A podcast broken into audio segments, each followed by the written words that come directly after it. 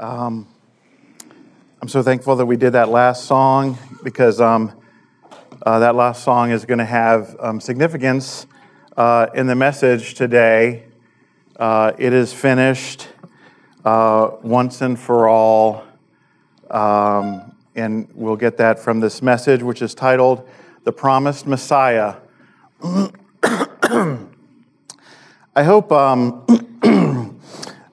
I just wanted to start off by just sharing a little personal testimony. Um, uh, I don't know if you all have, you know, in your in your personal times with the Lord, but if you don't, I'd encourage you to do this because uh, you can, you know, if most of you probably have cell phones now, and you can just get anything you can you can find. Just look up worship music or something, you know, on YouTube or or whatever app you have to find music. And in your private times with the Lord, you can just find some, some little um, thing that people put together with a string of worship music, and you can just, you know, worship the Lord to get, you know, between you and Him and, and sing songs to Him. And it really, um, it's just really heartwarming. Um, I remember a testimony that David shared one time about in his private times with the Lord of just uh, singing that song, Reckless Love, um, and just using that in his private worship time and, and just connecting with the Lord. And um, I've been doing that some this week, and um, I don't know, maybe it's because of my age, but I just think, you know, uh, um, I think when we do that, it just makes us, th- well, at least it does for me. It makes me think like, you know, I'd just as soon be in heaven. You know, I mean, I don't, I don't have any. I mean, yes, there's things on the earth and there's people and, and, and that you'd miss, but like, why not be in heaven? You know, and why not be in heaven worshiping the Lord 24 7? No more cares of this world, no more tears of this world. Um, and, uh, but, but I was, I was laying in bed last night and and God was, and I was thinking, like, why does God not just save us and go, like, okay, well, I'll save you and I'll just bring you to heaven, you know? Well, it's because He's got something for us to do here, you know? And, uh, and so I was thinking that um, as long as we're here, we need to live lives that glorify Him, you know, because that's what the Holy Spirit is wanting to do through our lives is, is just bring glory to the Lord Jesus Christ. And so, you know, each day that we wake up, we just need to have the mindset of, well, I woke up this morning, so I'm not in heaven. So, Lord, I guess that uh, what do you want to do to bring glory to me? And so I'm so excited to see all of you here this morning because just you being here is bringing glory to the Lord Jesus Christ. And as we listen to his word, then that's going to bring glory to the Lord Jesus Christ. And as you sing these songs to him, it brings glory to the Lord Jesus Christ. So um, you're off to a good start on this Sunday. So don't ruin it when the Chiefs game starts.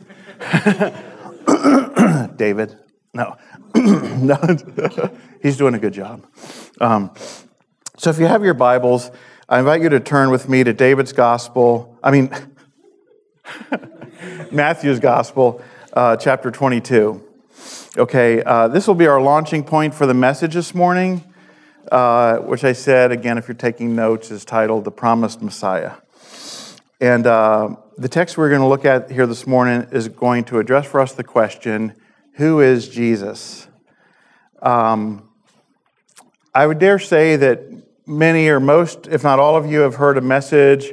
Um, when you uh, think of a title message called The Promised Messiah, you probably would think of a message where um, someone has gone through many of the verses in the Old Testament, um, Isaiah, uh, Zechariah, all these different verses that point to the babe in the manger. Okay, they kind of go from the Old Testament and they come all the way up to Jesus' birth. Um, but I'm going to do something a little bit different this morning, okay, to point us to the promised Messiah. rather than look from the past to get to the present, we're going to start in the present with Jesus himself and look forward to, so, to show that Jesus is indeed the promised Messiah. So, the vantage point we'll be looking at is from Jesus and his disciples demonstrating that Jesus is the promised Messiah, all primarily from one passage in the Old Testament. And um, this is the most quoted passage. Um, this is it's the most quoted psalm in the New Testament. Uh, does anyone want to take a guess at what the most quoted psalm uh, in the New Testament is? That's a good guess. That's a good guess, but no, that's not right. Uh, that's a very good guess. Um, we'll just put that on ice for right now, and we'll get to it in a few moments, okay? so, if I were to ask any number of random people in the world, who is Jesus, the answer I'd get um, would really be dependent on who I asked, right? Um, the Jewish Talmud says this Jesus was a man who practiced magic and led Israel astray. That's kind of sad. Um, Islam says Jesus was a prophet. Um, that's interesting that even the Islam, you know, has almost a higher opinion of Jesus than the Jewish people. Um, Mormonism says Jesus is the spirit brother of Lucifer, or we would know him as Satan, the devil. Jehovah's Witnesses say that Jesus is the created being Michael, whom we would know Michael to be an angel of God. The Masonic Lodge says this We tell the sincere Christian that Jesus of Nazareth was but a man like us. And then the Unitarian Church says Christ was only a man. But the text we will look at this morning will deal with the issue of who is Jesus, and we'll see that it is Jesus himself who is initiating the question. So here's the backstory to Matthew 22. Um, uh, it's the final week of Jesus' life. Um, it's the week of the Passover, and if you remember, he, he comes into Jerusalem, and uh, there's a multitude of people who are coming in for the Passover feast, a number of, number of pilgrims, Jesus being one of them, and his disciples.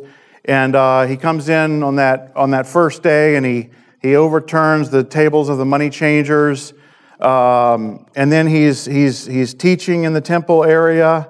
And um, it's now Tuesday, okay?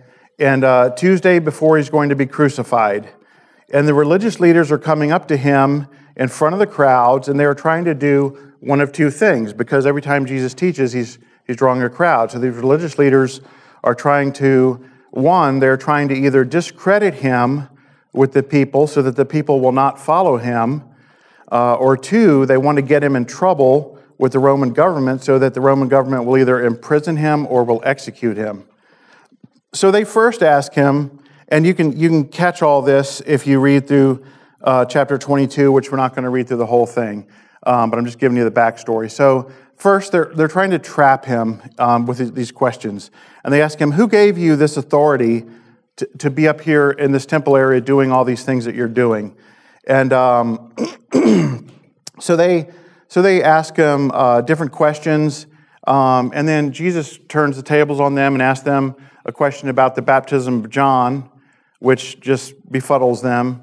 So so he kind of like settles them down for, for a minute, and then they think of another question about taxes. You know, who should we pay taxes to? Again, Jesus being God himself, very wise, gives them a very wise answer, which basically silences them again.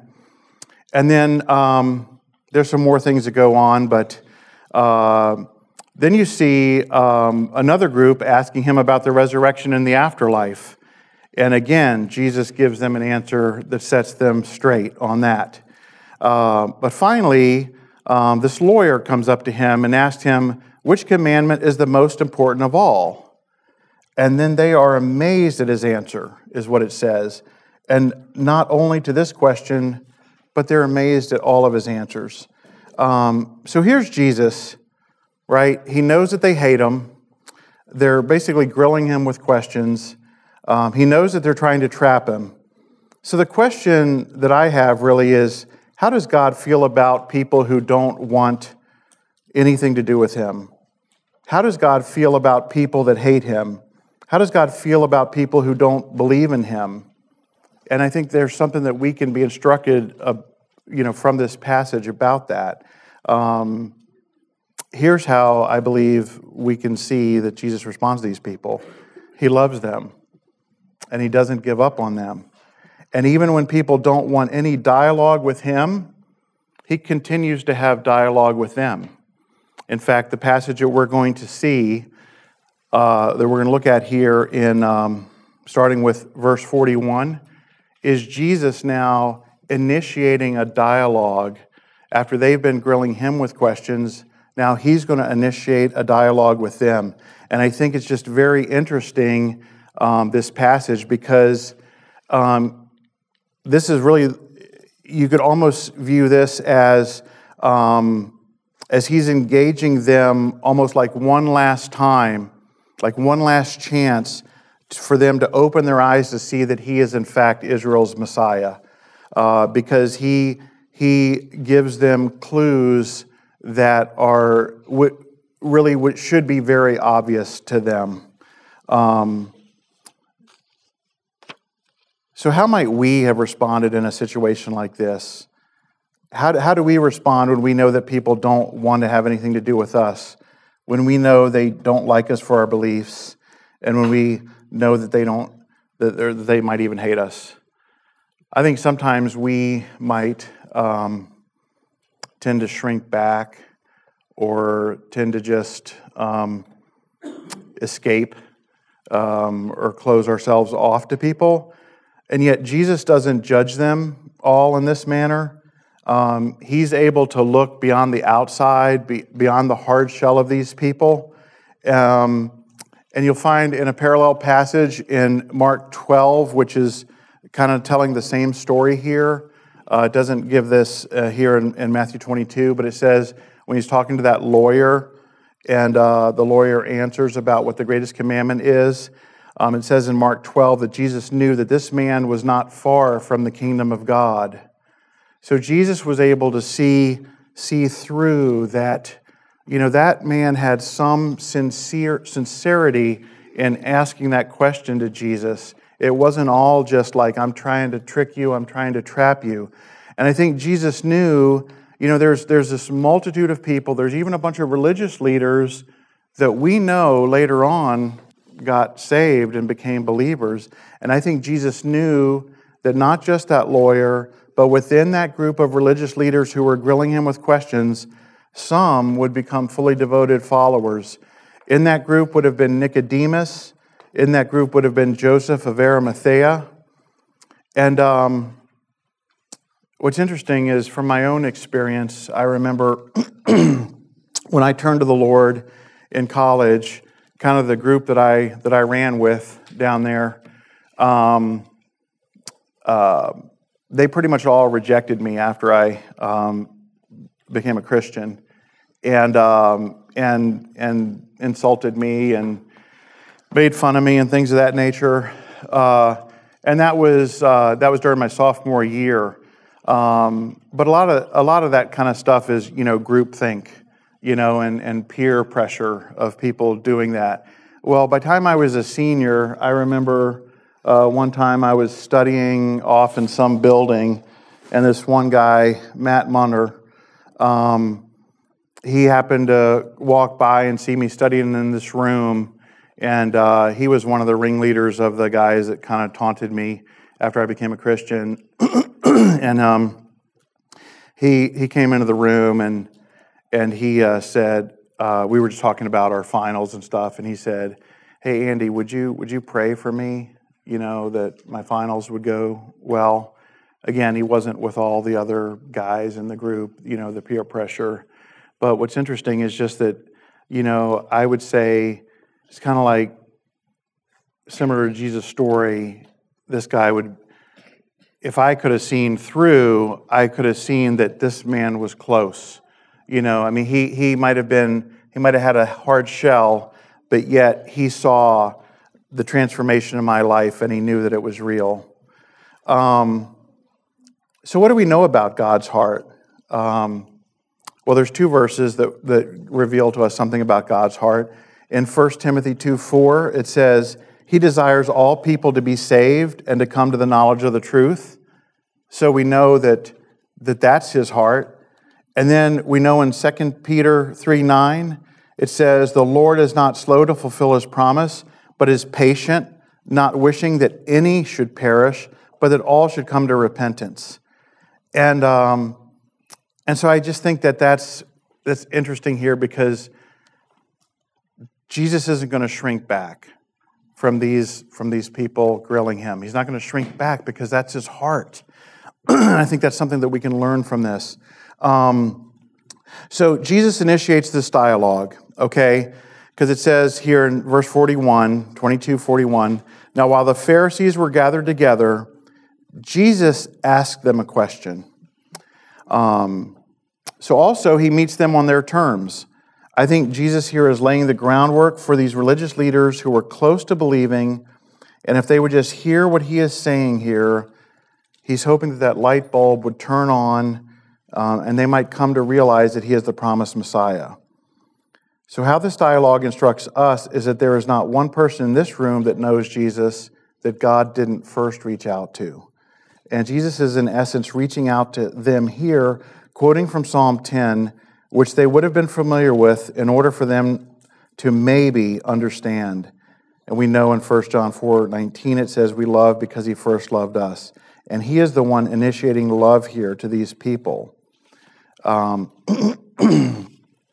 so um, basically, Jesus is quoting from Psalm 110, which is the, the verse that I was going to, the psalm that is quoted most in the New Testament, okay? That's the answer. Um, but what is Jesus doing here, right? What he's doing is he's doing what Romans 10 says How then will they call on him in whom they have not believed? And how are they to believe in him of whom they have never heard? And how are they to hear without someone preaching?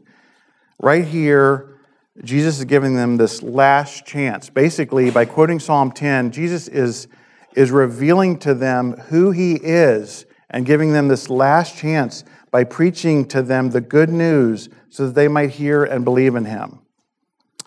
So now let's, let's just get back to this text and just read it here. Um, verses 41 and 42. Now, while the Pharisees were gathered together, Jesus asked them a question saying, What do you think about the Christ? Whose son is he? They said to him, The son of David. So, just to take a moment for explanation, because we see the name Jesus Christ throughout the New Testament, and it's important that we understand what, what that means and why we have that name. Um, so, the word Christ in the New Testament is basically equal to the word Messiah in the Old Testament. It means the anointed one. So you could say Jesus the anointed one or Jesus the Messiah. Okay, the Messiah was the deliverer of the Jewish people. He was the anointed one who was to come. And so when you read the name Jesus Christ, it is Jesus the Messiah. Okay, so um, just, you know, because we're talking about the promised Messiah, just when you th- see the word Christ, think Messiah. Okay, so Jesus is really saying, what do you think about the Messiah? Whose son is he? And they didn't even have to, they didn't have to look it up. They didn't have to do a Google search. They just, right off the bat, he's the son of David. They, they knew it, right? They're, that's what they were taught. They knew the Messiah was going to be the son of David. So they had been expecting a Messiah, the Jews had.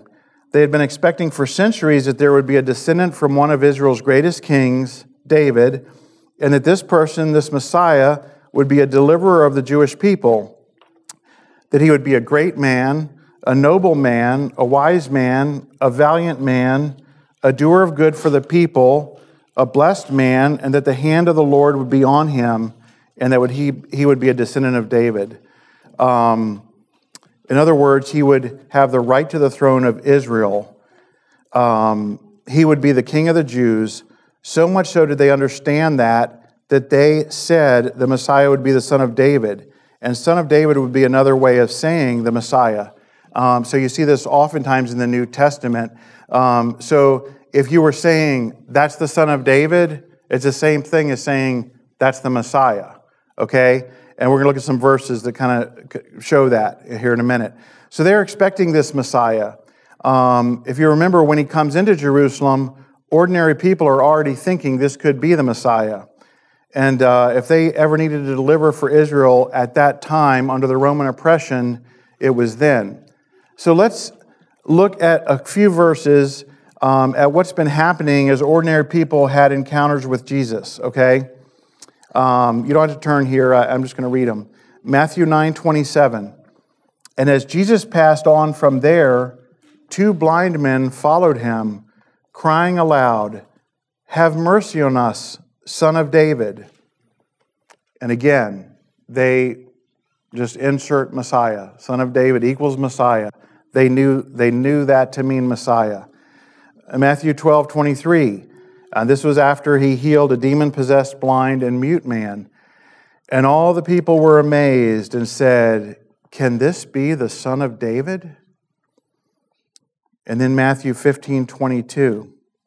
And behold, a Canaanite woman, this is a woman that wasn't even Jewish, all right, from that region came out and was crying, Have mercy on me, O Lord, son of David. These are just some examples. Um, but now, uh, since we're already in Matthew 22, I want us to go over to Matthew 21, and we're going to kind of read a little bit lengthy here. We're going to read uh, 21 verses 1 through 17, okay, uh, so that we can get a better understanding of what was going on here, um, and then how the religious leaders were responding to it. So I'm going to start reading in uh, 21, verse 1 through 17. Now, when they drew near to Jerusalem and came to Bethphage to the Mount of Olives, then Jesus sent two disciples, saying to them, Go into the village in front of you, and immediately you will find a donkey tied and a colt with her. Untie them and bring them to me. If anyone says anything to you, you shall say, The Lord needs them, and he will send them at once. This took place to fulfill what was spoken by the prophet, saying, Say to the daughter of Zion, Behold, your king is coming to you humble and mounted on a donkey, on a colt, the foal of a beast of burden. The disciples went and did as Jesus had directed them. They brought the donkey and the colt and put on them their cloaks, and he sat on them. Most of the crowd spread their cloaks on the road, and others cut branches from the trees and spread them on the road. And the crowds that went before him and that followed him were shouting, Hosanna to the Son of David. So they were basically calling him the Messiah. Blessed is he who comes in the name of the Lord. Hosanna in the highest. And when he entered Jerusalem, the whole city was stirred up, saying, Who is this? And the crowd said, This is the prophet Jesus from Nazareth of Galilee. And Jesus entered the temple and drove out all who sold and bought in the temple. And he overturned the tables of the money changers and the seats of those who sold pigeons. He said to them, It is written, My house shall be called a house of prayer, but you make it a den of robbers. And the blind and the lame came to him in the temple, and he healed them. Again, this is this is this same Passover week. So he's doing these miracles as well. But when the chief priests and the scribes saw the wonderful things that he did, and the children crying out in the temple, Hosanna to the Son of David, they were indignant. And they said to him, Do you hear what these are saying? I mean, they're, they're basically, do you hear that they're calling you Messiah? And Jesus said to them, Yes. Have you never read, out of the mouth of infants and nursing babies, you have prepared praise. And leaving them, he went out to the city of Bethany and lodged there. Jesus didn't, Jesus didn't deny any of that. He didn't deny, He didn't say, like, oh, yeah, I said, no, no, I'm not the Messiah. He didn't deny it. Um, and so, uh, so these are just some examples. Um, so here's the thing in order to be the Messiah, you had to be a son of David. And, and here's what the Jews did they kept meticulous genealogical records um, in, the, in, the, uh, in the temple area. So when people are calling Jesus the son of David, um, it's not like the religious leaders couldn't have looked up his genealogical records. Um, they absolutely could have done that. Uh, they and and maybe they did. I, I don't know. It doesn't say whether they did or they didn't. But what we do know, what we know from the New Testament, is that in Matthew one we have the genealogy of Joseph, and Joseph is a direct descendant in the kingly line from King David. And then in Mary's genealogy in Luke chapter 3, we see that she too is a descendant of King David. So, really, from both of Jesus' family lines, he is a son of David. So, he meets that criteria as well. But while the Jewish people understood that the Messiah would be a good man, and a great man, and a wise man, and a blessed man, and a son of David, what they didn't seem to grasp was that he would be the Son of God. So Jesus is posing this question What do you think about the Christ? You know, what do you think about the Messiah? Whose son is he? And they said, The son of David. So they kind of got partial credit, right, um, for their answer. But really, Jesus needs them to see the reality that the Messiah is also the Son of God. So he asked them a follow on question from Psalm 110. Okay? Now, psalm 110 is a messianic psalm. In other words, it's a prophetic psalm, and David is talking about the Messiah. And this is not a psalm that David just dreamed up himself and, and wrote down. This is a psalm where David is speaking in prophetic mode um, like it says in 2 Peter 1.21, that um, prophets uh, being moved by the Holy Spirit uh, wrote the words of God. And this is what's happening in Psalm 110 here. Um, so again, in Matthew 22, 43 and 44, it says, okay, they said the son of David. And then Jesus said to them, How is it then that David in the Spirit calls him Lord, saying, The Lord said to my Lord, Sit at my right hand until I put your enemies under your feet. How many of you have read this before? Are familiar with this passage, right? How many of you have read this before and you're like, I don't have a clue what that's saying, so I'm just going to, you know, continue reading? okay. So I've been there and done that as well. Um, but uh, as I was preparing for this, um, I realized that, you know, if the New Testament quotes this uh, psalm 33 times, then it must be really important.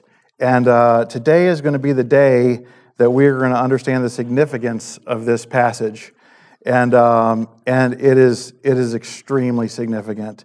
Uh, so let's look at this. But um, you might want to keep your finger there. But we're gonna um, maybe mark Psalm 110. We want I want to look at it from Psalm from Psalm 110 because I'll show you something in your Bibles that's probably um, you're not you won't see it there um, in the quote. Yeah, well, at least in my ESV version you're not going to see it in Matthew, but you see it in, um, in Psalm 110. Okay?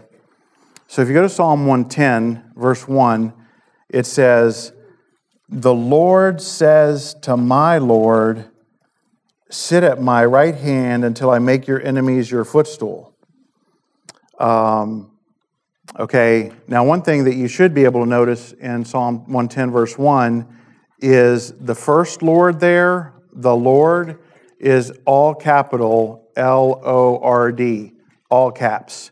The second Lord is capital L and little O R D, okay? So it's, this is two different names, two different words, okay?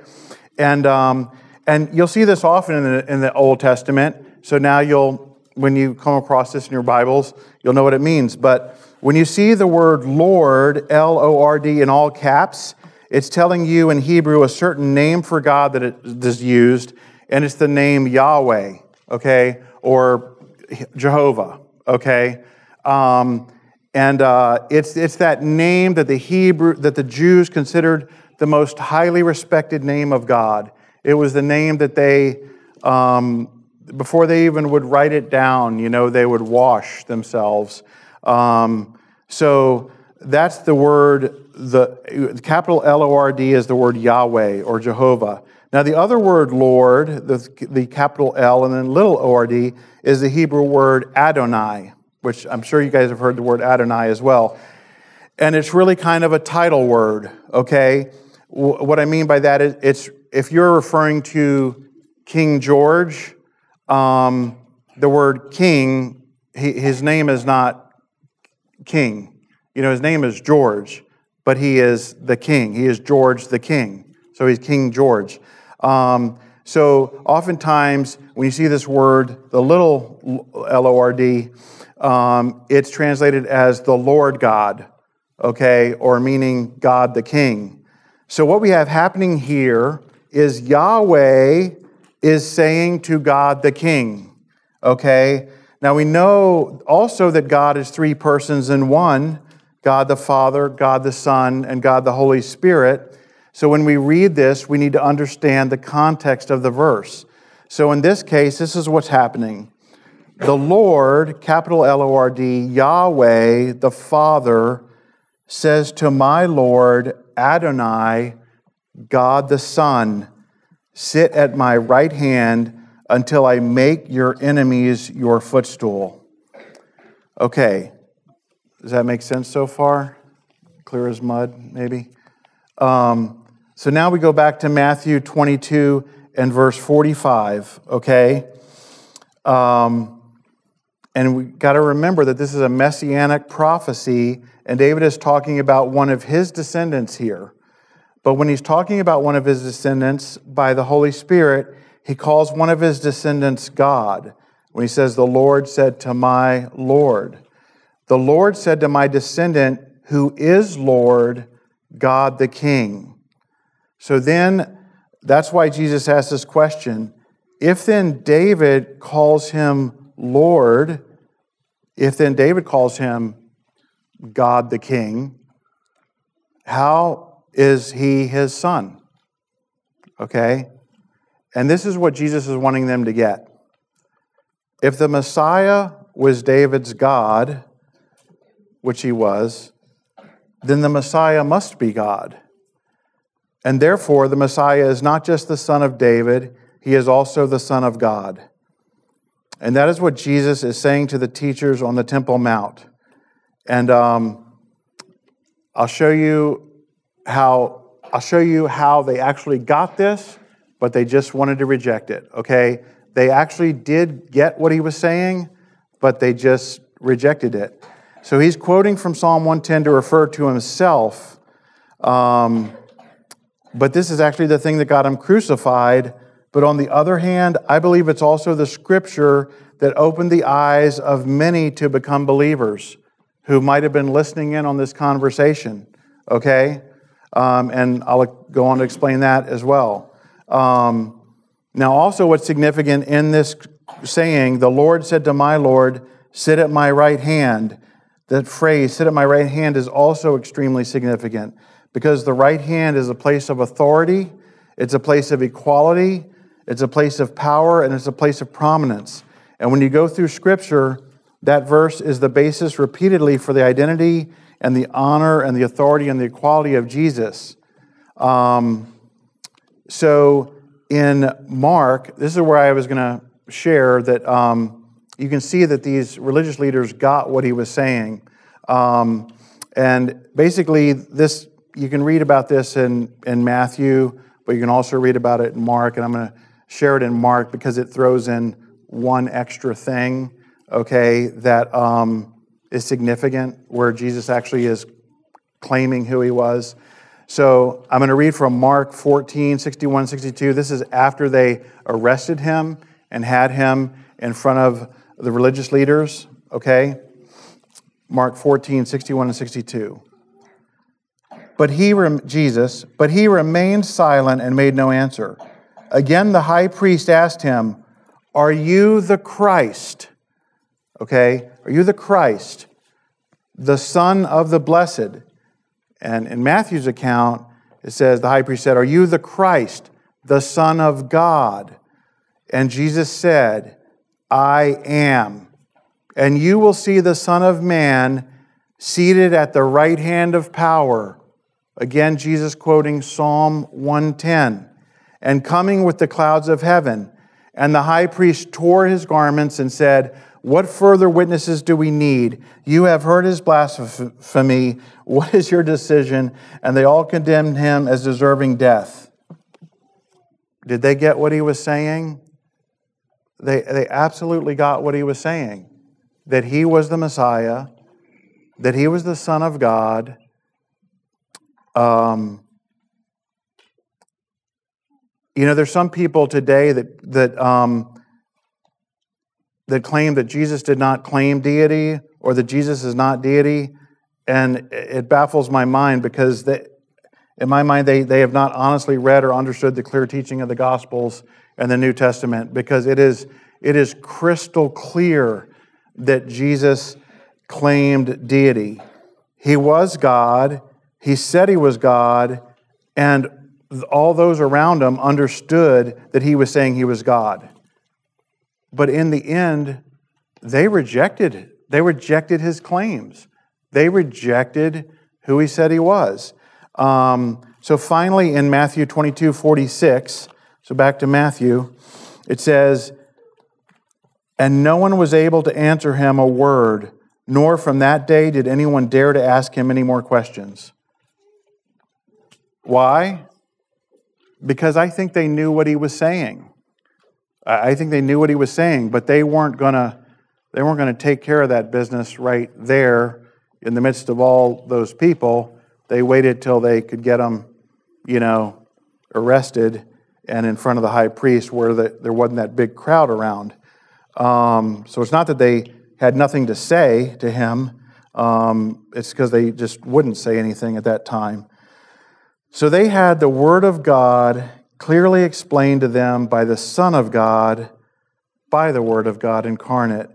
They had seen miracles. You know, it said right there, you know, earlier that he, he healed the blind and the lame, and they saw the wonderful things he did. Um, the day before, um, he established himself as the Messiah, yet they hated him for it, and they did not want to accept him as God, despite all the evidence he gave them. So I think there's a significant takeaway for us from this, right? Um, I mean, I don't know. The more I read this, and I remember even when we were going through the book of John, I just was like, how do these people not get this? How do they not get it? Why will they not get it? And, um, and I think the bottom line is this despite any mountain of evidence, there are some that are flat out not going to believe.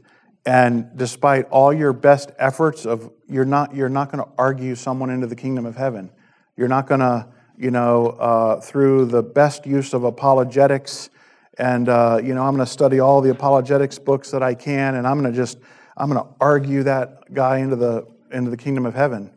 Um, th- these there's no more apologetics that you could get than someone working miracles right in front of your face, you know. And um, and these people just flat out rejected it, and that's why I think it's so important.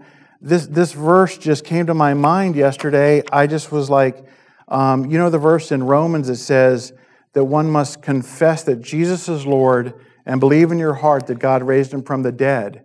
And I think it comes down to this I think it comes down to people not wanting to bow the knee to Jesus as Lord.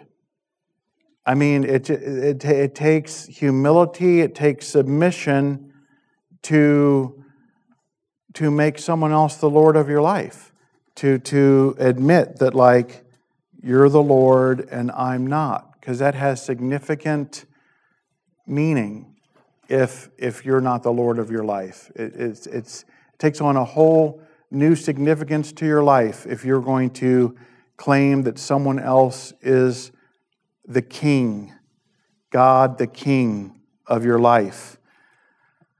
So at the beginning, I talked about how rather than looking for the promised Messiah through the prophets, we would look through the vantage point of Jesus and the disciples.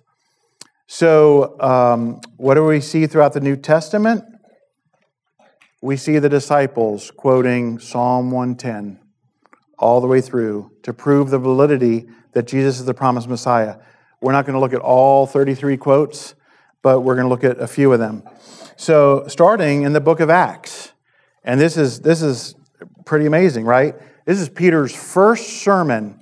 Okay, he's he's in J- Jerusalem.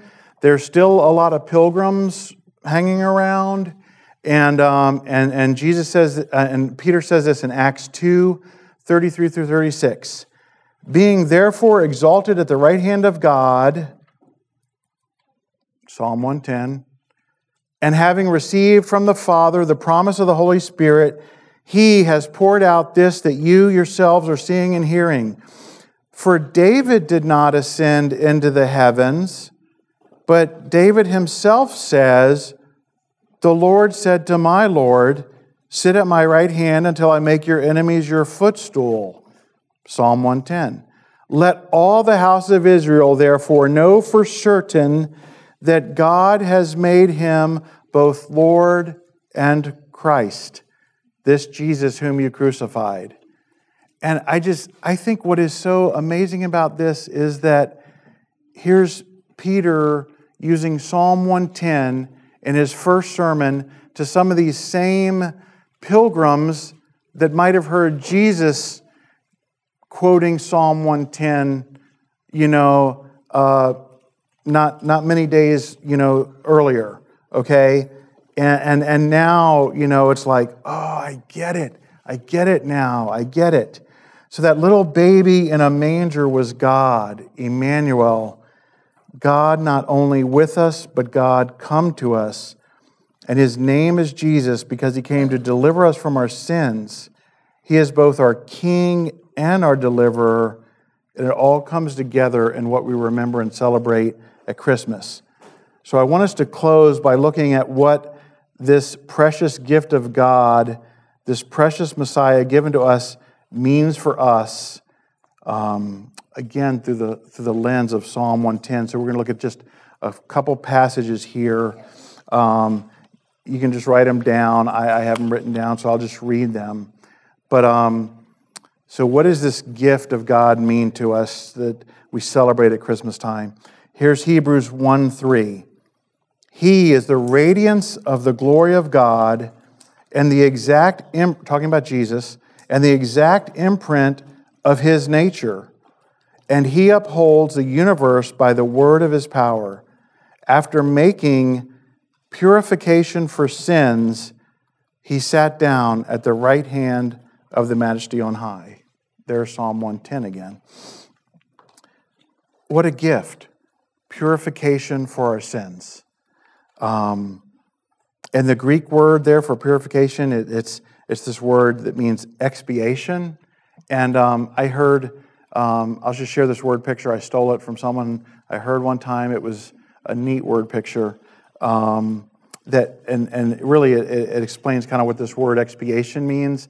It's like um, they they said that they had gotten like this new like white carpet for one of their rooms or something and one of their kids spilled grape juice on it okay? And they tried to get the grape juice up and they were scrubbing and scrubbing and tried all kinds of cleaners. They could not get the grape juice clean. So what they had to do was they had to they had to cut out where the grape juice was and order a piece of carpet um, of that same, you know, fabric or whatever, and basically graft it in there, have the carpet people, they could graft in that piece of carpet, and now their white carpet was all together again. And that's really the picture of Jesus making purification for our sins. He didn't, he didn't scrub and scrub and wash them away. He basically cut out and then, you know, here's my righteousness. You know, he didn't he didn't scrub us till we were clean. It was it was like a carpet transplant, not a carpet cleaning. Okay. Um, okay, Ephesians 1 18 through 21. This is Paul's prayer. This is in the middle of Paul's prayer. Having the eyes of your hearts enlightened, that you may know what is the hope to which he called you, what are the riches of his glorious inheritance in the saints, and what is the immeasurable greatness of his power toward us who believe, according to the working of his great might that he worked in Christ when he raised him from the dead and seated him at his right hand in the heavenly places. Psalm 110 again. If ever we needed to memorize a truth, memorize this verse, okay? Um, I know oftentimes when we're reading Ephesians, it's like, wow, Paul, just run on sentence. I mean, when, no periods, no punctuation. Uh, but if you catch one thing out of this verse, look, look at these words immeasurable greatness of his power toward us who believe that word Im- immeasurable? I mean that means like it's you can't even measure it because it's so it's so great. It's it's one it's imme- i just love verses like this right? I mean it's it's immeasurable greatness. I mean great he could have just said greatness but it's not just greatness it's immeasurable greatness okay, of his power toward us, towards each one of you who believe. Um, do we need anything else for Christmas than that? I mean, that's an amazing gift. And then Romans 8 31 34. What then shall we say to these things? If God is for us, who can be against us? He who did not spare his own son, but gave him up for us all how will he not also with him graciously give us all things? Who shall bring any charge against God's elect? It is God who justifies. Who is to condemn? Christ Jesus is the one who died, more than that, who was raised, who is at the right hand of God, who indeed is interceding for us. The Lord Jesus interceding for us. If you came here this morning feeling low, I hope you are beginning to experience some hope from these truths. Um, when I think of that word interceding, again, I was, like I said, I was listening to some worship music this week, and one of the songs had a, a line in it like this Even when our eyes don't see it, He knows what we need before we know we even need it. Okay? Even when our eyes don't see it, He knows what we need before we know we even need it. And so, having Jesus interceding for us, He's interceding for our needs that we don't even know we're going to need. You know, that, that's an amazing gift. Um, okay, almost done, promise. See, it stops right there at the beginning of that page. Um, so I'm gonna I'm gonna go. I just I got to share this because this is incredible. It's from Psalm 110 again, and um, this will just take five minutes. Um, and I know that you all are capable of going deep. So uh, if you this this one you'll have to like have your Bibles, have your go back to Psalm 110, and then and then also have your finger uh, at Hebrews Hebrews 7.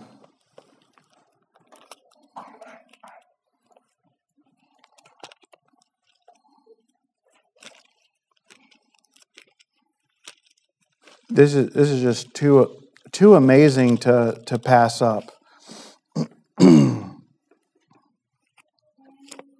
Okay, Psalm 110, we already know verse 1 says, The Lord says to my Lord, Sit at my right hand until I make your enemies your footstool. We already know the, how where Jesus used that verse to share how he was Messiah, how David was, was talking about that Jesus was his God, was the Son of God. Um, then it says, verse 2 The Lord sends forth from Zion your mighty scepter, rule in the midst of your enemies. Your people will offer themselves freely on the day of your power in holy garments from the womb of the morning. The dew of your youth will be yours. And then verse 4 The Lord, again, the Lord, this is all capital, so this is Yahweh talking again. Yahweh has sworn and will not change his mind. You are a priest forever after the order of Melchizedek. Okay, and I think he's still talking now about God the King, Jesus. The Lord, Yahweh, has sworn and will not change his mind. You are a priest forever after the order of Melchizedek. Okay, now Hebrews 7. Okay, um, I'm going to read, start in verse 11. Okay.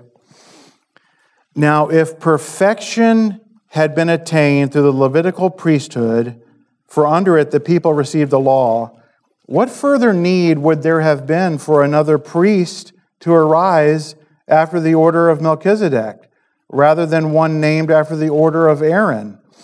Again, because if you remember, the Levitical priests were under the line of Aaron. For when there is a change in the priesthood, there is necessarily a change in the law as well. For the one of whom these things are spoken belonged to another tribe from which no one has ever served at the altar. For it is evident that our Lord was descended from Judah, not, not Levi, you know, from Judah. And in connection with that tribe, Moses said nothing about priests. You know, he didn't talk about priests coming from Judah. This becomes even more evident when another priest arises in the likeness of Melchizedek, who has become a priest not on the basis of a legal requirement concerning bodily descent, but by the power of an indestructible life. For it is witnessed of him, You are a priest forever, after the order of Melchizedek, um, quoting Psalm 110. For on the one hand, a former commandment is set aside because of its weakness and uselessness, for the law made nothing perfect. But on the other hand, a better hope is introduced through which we draw near to God. And it was not without an oath. For those who formerly became priests were made such without an oath, but this one was made a priest with an oath by the one who said to him, The Lord Yahweh has sworn and will not change his mind. You are a priest forever. This makes Jesus the guarantor of a better covenant. The former priests were many in number because they were prevented by death from continuing in office, but he holds his priesthood permanently because he continues forever. Consequently, he is able to save to the uttermost those who draw near to God through him, since he always lives to make intercession for them. For it was indeed fitting that we should have such a high priest, holy, innocent, unstained, separated from sinners, and exalted above the heavens. He has no need, like those high priests, to offer sacrifices daily, first for his own sins and then for those of the people, since he did this once for all there's that song. When he offered up himself, for the law appoints men in their weakness as high priests, but the word of the oath, which came later than the law, appoints a son who has been made perfect forever. Isn't that awesome? I mean, it's just Psalm 110, and this writer of Hebrews connects the dots here about Jesus being this priest uh, forever. And, um, it's just amazing to me. And he is able to save to the uttermost, um, which, which, which means completely, entirely. Um, and then lastly, the last verse is Hebrews 10. Okay, Hebrews 10, uh, 10 through 14. um, we'll read this quickly. It says, And by that will we have been sanctified through the offering of the body of Jesus Christ once for all. And every priest stands daily at his service, offering repeatedly the same sacrifices which can never take away sins. But when Christ had offered for all time a single sacrifice for sins, he sat down at the right hand of God, waiting from that time until his enemies would be made a footstool for his feet. For by a single offering he has perfected for all time those who are being sanctified. So, why was Jesus able to sit down? Because his sacrifice was once for all. The priests in the Old Testament, they their work was never done. They couldn't sit down. There, I don't think there was a. I don't think there was uh, chairs in the inner area where they were doing their work because they kind of got in and got out, you know, and uh, their work was never done. But I, it's just amazing that it talks that he sat down at the right hand of the God because he did it once and his work was done. Um, that's the great story of Christmas. That's what the promised Messiah means to us. Um, let's pray. Heavenly Father, again, God, I'm just amazed at, at your wisdom. I am just amazed at your story, God. Um, I've heard that history is his story. And Lord, your story is so amazing. It's, it's a story like no other. And I'm just thankful that we um, can look at these uh, passages um, as we focus on this time of year. Uh, to celebrate your coming into the world and what that means for us. Heavenly Father, may we just rejoice in these things um, that we have seen and learned this morning, and and um, and just ponder things, Lord, like your immeasurable greatness of your power toward us who believe and think about that this week, Lord, when we're feeling low. Think about that, Lord, this week when we don't have answers. And know that you have greatness beyond measure, power toward us. And um, unlimited power. Lord, I pray that we just be able to encourage one another even more during our discussion time. In Jesus' name, amen.